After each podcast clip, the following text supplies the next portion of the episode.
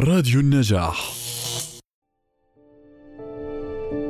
عادت حليمة إلى عادتها القديمة. حليمة هي زوجة حاتم الطائي الذي اشتهر بالكرم كما اشتهرت هي بالبخل. كانت إذا أرادت أن تضع سمنا في الطبخ وأخذت الملعقة ترتجف يداها فأراد حاتم أن يعلمها الكرم.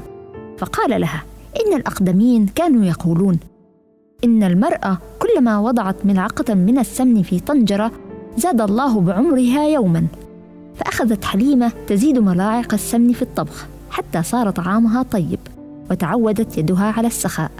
وشاء الله أن يفجعها بابنها الوحيد الذي كانت تحبه أكثر من نفسها. فجزعت حتى تمنت الموت. وأخذت لذلك تقلل من وضع السمن في الطبخ حتى ينقص عمرها وتموت. فقال الناس عادت حليمة إلى عادتها القديمة.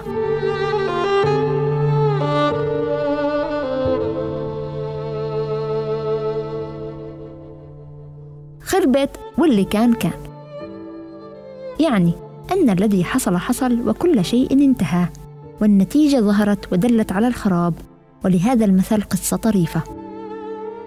كان عند امرأة ثلاث بنات في سن الزواج.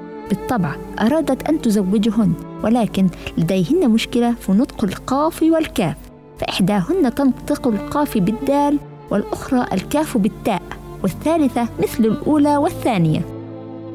جاء الخطيب ومعه والدة وجلسوا في المجلس بينما البنات في بيت من الشعر على مسافة من المجلس. كانت الأم قد أوصت البنات بألا يتكلمن مطلقا. هبت الريح. فخلعت وتدا من أوتاد البيت وكاد البيت يطير مع الريح نادت البنت الأولى على أمها قائلة أماه حبل البيت اندع يعني انقطع صاحت البنت الثانية في أختها قائلة لها ألم تقل لك إمت ألا تتكلمي؟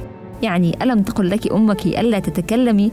ردت عليها البنت الثالثة قائلا تكلمت ودلي تان تان يعني تكلمت واللي كان كان حينئذ قالت الأم خربت واللي كان كان.